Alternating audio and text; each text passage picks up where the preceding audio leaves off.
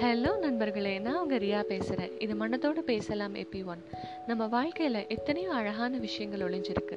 அப்படி சில விஷயங்களை பற்றி தெரிஞ்சுக்கிறதுக்கான ஒரு பகுதியாக இது இருக்கும்னு நம்புகிறேன் இன்றைக்கி நம்ம பேச போகிற டாபிக் நேரம்.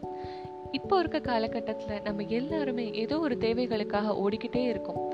அப்படி அந்த ஓட்டத்தில் நம்ம முக்கியமான நம்மளுக்கு நெருக்கமானவங்களுக்கான நேரத்தை நம்ம ஒதுக்கவே மறந்துடுறோம். இது என்ன அவ்வளோ முக்கியமான விஷயமா நீங்கள் கேட்கலாம். நாங்கள் ஓடுறதே அவங்களுக்காக தானே கூட நீங்கள் சொல்லலாம்.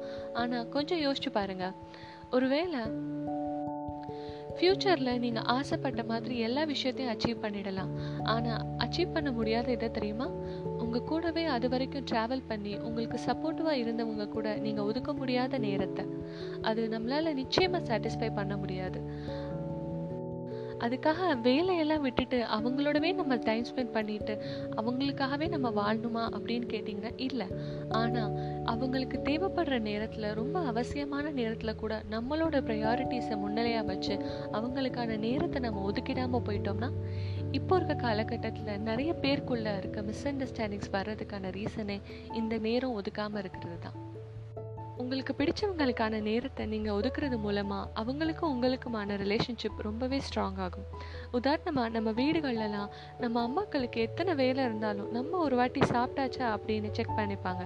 அது அவங்களோட அன்பை நமக்கு எப்போவுமே உணர்த்தும்.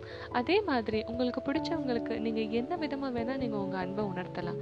பட் அது உங்களுக்கான டைம் ஸ்பெண்ட் பண்ணுறது ரொம்ப ரொம்ப அழகாக அதை உணர்த்தும். ஓகே இந்த எபிசோடு உங்களுக்கு பிடிச்சிருக்குன்னு நம்புகிறேன் catch you back on another episode.